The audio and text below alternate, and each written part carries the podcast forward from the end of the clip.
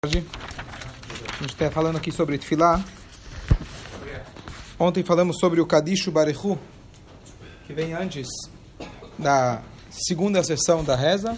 Vamos falar hoje sobre as rezas que vêm antes e depois do Shema Israel. Talmud fala para a gente, Bashachar, Masechet Brachot, Mevarech Shtaim Lefanea, Vachat Lacharea, Ubaerev, Mevarech Shtaim Lefanea, Shtaim Lacharea. Traduzindo do hebraico, de manhã nós falamos duas bênçãos anteriores ao Shema Israel e uma posterior. À noite são duas anteriores e duas posteriores. Vamos falar agora sobre amanhã. Quando a gente faz o Barechu, logo em seguida nós sentamos e a gente começa o trecho que começa com as palavras Baruch Ata Hashem, se alguém quiser acompanhar na página 57. Baruch Ata Hashem Elokeinu Melcholam, Yotzer Or Uvore Choshech, Ose Shalom Uvore Etakol. Deus é aquele que forma a luz, cria a escuridão, faz a paz e cria tudo. E aí a gente passa duas, três páginas, depende do Sidur, e a gente conclui essa bênção, uma bênção enorme, que conclui com as palavras, quem está lembrado, Baruch Ata Hashem, Yotzer Hameorot. Bendito és tu, Hashem, que cria, forma os luzeiros, certo? Esse, esse é, essa é a primeira brachá. A segunda brachá é aquela que talvez mais conhecida um pouco, que a gente tem a música conhecida no meio, que é, na verdade, Avat Olam ou Avarabá, conforme depende do rito. Avat Olam significa o amor eterno, ou o grande amor que Deus tem por nós.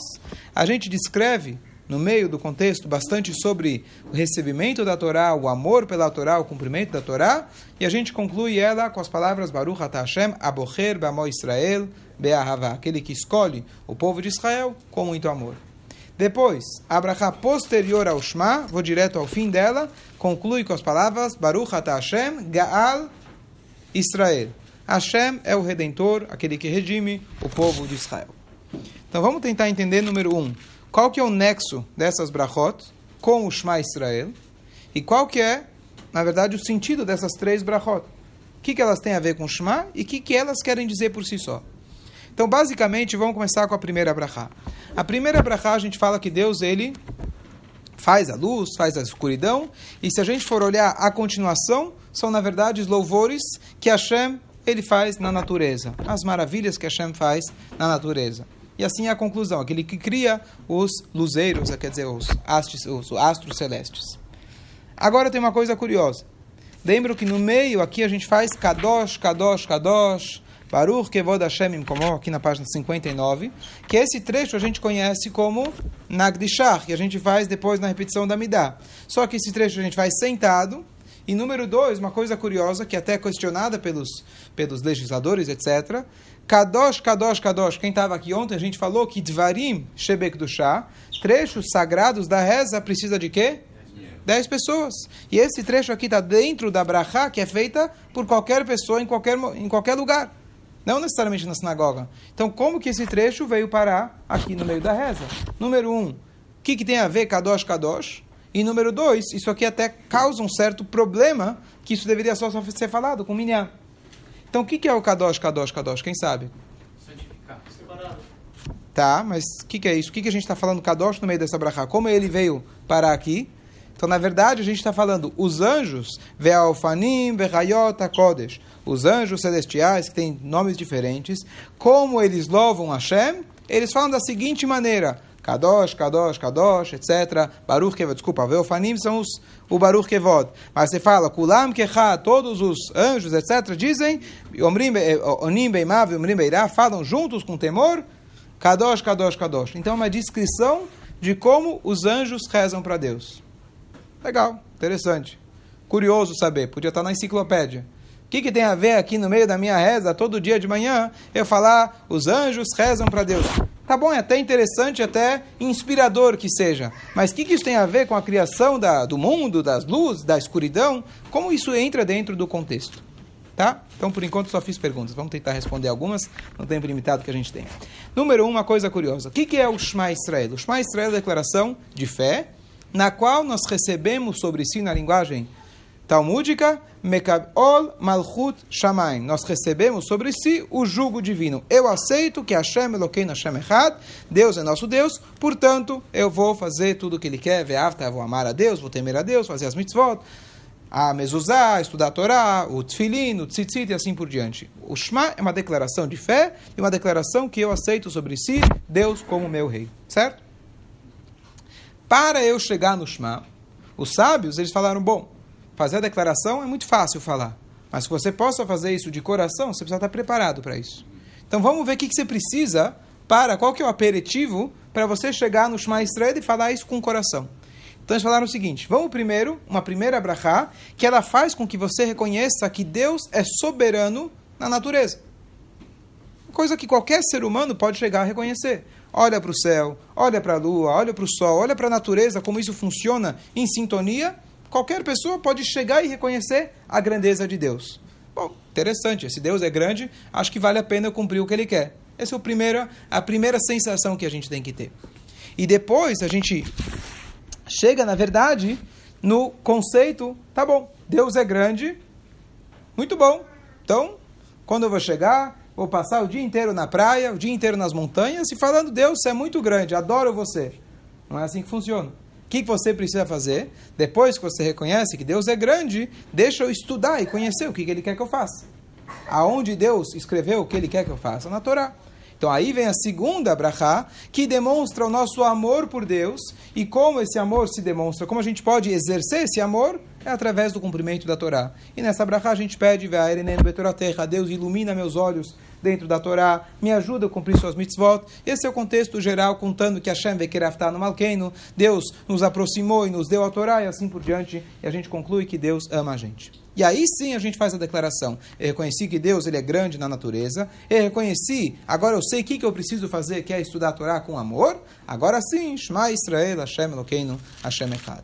E depois de tudo isso, agora sim eu posso ter a sensação, inclusive pedir para Deus, para ter a redenção. Para que eu possa ser redimido particularmente individualmente e coletivamente. Lembrando a saída do Egito, que foi a primeira Geulah, a primeira redenção, e termina com o pedido Gal Israel, que é não apenas o passado, mas pedindo que Deus possa nos redimir. Então esse é o contexto geral da estrutura dessas três brachot. Com uma dúvida? Duas, dois pontos rapidamente para a gente explicar. A gente pode ver que tanto de manhã quanto à noite a gente menciona a luz e a escuridão. Agora à noite a gente vai falar em seguida, Asher golel ol or mipnei choshech mipnei or. Deus ele empurra, Deus ele tira, ele troca a luz pela escuridão e, as, e a escuridão pela luz. Quer dizer, a troca do sol e a lua, a troca da, do dia e a noite. A gente fala isso à noite e de manhã a gente também fala. Deus, Yotzeror, forma a luz e cria a escuridão. Tá certo? Então, por que de noite eu preciso falar do dia e de, de, dia eu preciso falar da noite? Se eu quero agradecer a Deus, olha, Deus, obrigado, agora é dia. À noite eu falo, Deus, obrigado, agora é noite. A gente de manhã menciona a noite e à noite menciona o dia. Então isso, na verdade, vem de uma, é, declara, de uma, de uma regra que a Gemara estabeleceu. Sabe, estabeleceram que tanto de manhã você tem que falar da noite e à noite tem que falar de manhã. Por quê? Então tem duas explicações. Uma explicação simples, que é, na verdade, o seguinte. Se você fosse separar a noite do dia daria uma espaço, daria um espaço, é, daria margem para idolatria. Uma das bases da idolatria é você dizer, bom, tem o Deus do dia, tem o Deus do sol, Deus nos livre, e tem o Deus da noite. São duas coisas separadas. No momento que de manhã eu lembro da noite e à noite eu lembro da manhã, eu estou declarando, na verdade, que Hashem Edokeinu, Hashem Echad. Eu reconheço que tudo isso, tanto à noite tanto à manhã, elas, na verdade, têm um conceito só. Certo? E o segundo conceito que, na verdade, está por trás disso, é, na verdade, o conceito que a gente tem que perceber. Não somente que Deus criou o mundo no passado, isso tudo bem, a gente reconhece a grandeza, Bereshit Baradokim, lemos agora semana passada, mas a leitura diária vem nos lembrar as maravilhas que Deus fez na natureza que a gente tem que perceber a cada dia. Quando que eu percebo isso? Quando tem a mudança. Quando termina o dia, poxa, tem o sol. Se o sol fosse estático, eu ia me acostumar e achar que isso é normal. Mas quando de repente o dia termina e vem a escuridão, eu vejo essa troca. Quem já foi assistir o pôr do sol, vê como maravilhoso, ou quem acorda cedo o suficiente e mora num, num, numa cidade que não seja São Paulo e ele pode ver o nascer do sol, isso é uma coisa fascinante. Então, na verdade, o que a gente está querendo incentivar nesse momento não é apenas que Deus fez a natureza, mas é que Deus faz a cada instante e a gente percebe isso de maneira mais visível na troca da luz pela escuridão e, na verdade, como todo o ciclo da natureza ele vai se renovando. Aqui está claro? E aqui vem uma coisa interessante. Qual que é a ideia dos anjos? Como os anjos vieram parar aqui? Então, anjo que a gente está acostumado, talvez, a ler na Torá, um anjo é um mensageiro divino. Então, você tem lá o anjo de Esav, que veio lutar com Yaakov. Os anjos que aparecem na Torá, cada um veio. Os três anjos que vieram visitar Abraham, cada um com sua missão. Os anjos que estão sendo descritos aqui não são esse tipo de anjos. Qual que é a função desses anjos? A função desses anjos é, eles são criados para servir a Deus. Deus, ele quer ter um número muito grande, ou até infinito, de anjos, que eles louvam a Deus. Não vem agora ao caso por quê.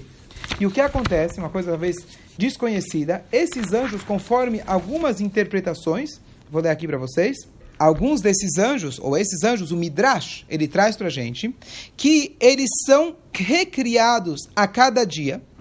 E aí, o que, que acontece? Eles rezam para Deus, depois que eles rezam, eles voltam como se fosse, aqui o termo usado, claro, coisas espirituais, a um rio de fogo. Ou seja, eles deixam, entre aspas, de existir. Eles só existem para poder louvar a Deus, seja de noite ou seja de manhã, louvam a Deus e eles deixam de existir.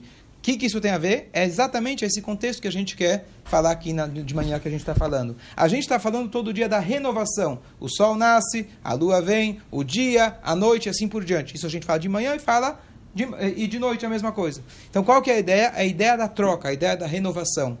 E é isso, na verdade, que a gente está mencionando dos anjos. A gente está lembrando esses anjos porque não é simplesmente anjos qualquer, são anjos que são criados. E eu estou tentando glorificar a Deus de todas as formas, não só na natureza que eu enxergo, mas também na natureza que está acima, a natureza espiritual que Deus faz a cada dia, isso também entra no contexto de renovação. Deus faz os anjos e eles voltam a, a esse tal do, do rio de fogo e eles voltam a existir. E uma coisa interessante, como que eu resolvo aquela questão de Kadosh, Kadosh, eu só posso falar quando tem Minyan? Aqui, na verdade, eu estou relatando a reza deles. Não sou eu que estou dizendo Kadosh, Kadosh. Eu estou contando dentro de, uma, de um contexto, de uma história, que eles louvam a Deus. E dessa forma não tem problema da gente mencionar isso sozinho. E só para concluir, na verdade, duas, duas coisas. A, a, a frase que a gente fala no final do Yotzer Ameorot, ainda da primeira brachá, é a Mechadesh Betuvó, quem lembra? Deus ele renova todos os dias a criação do mundo.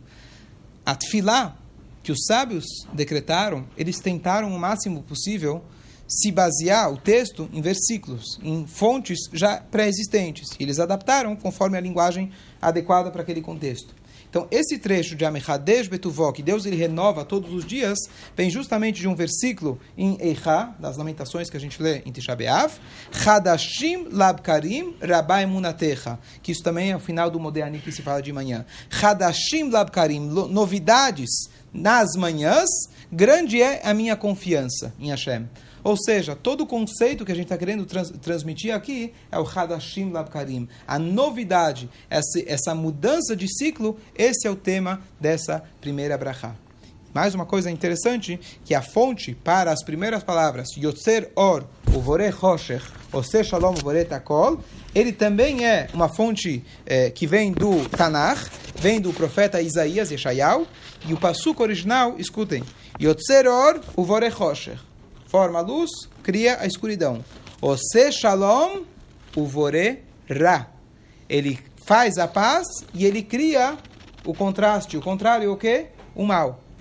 Aqui a gente fala o vore etakod, cria tudo. Lá ele fala e cria o mal. Por quê?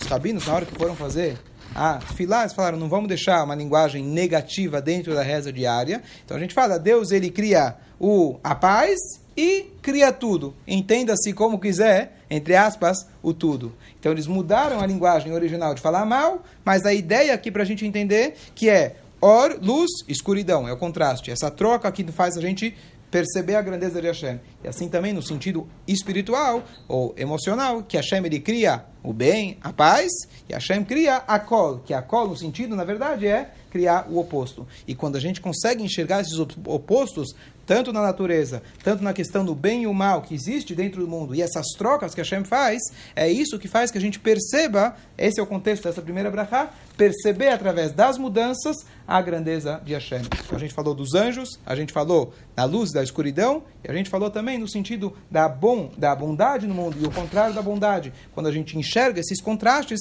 a gente consegue perceber a mudança constante de Hashem, e aí a gente percebe como realmente Hashem está por trás de tudo isso, e aí depois a gente pode declarar o Shema Israel, Hashem Elokeinu, Hashem Echad.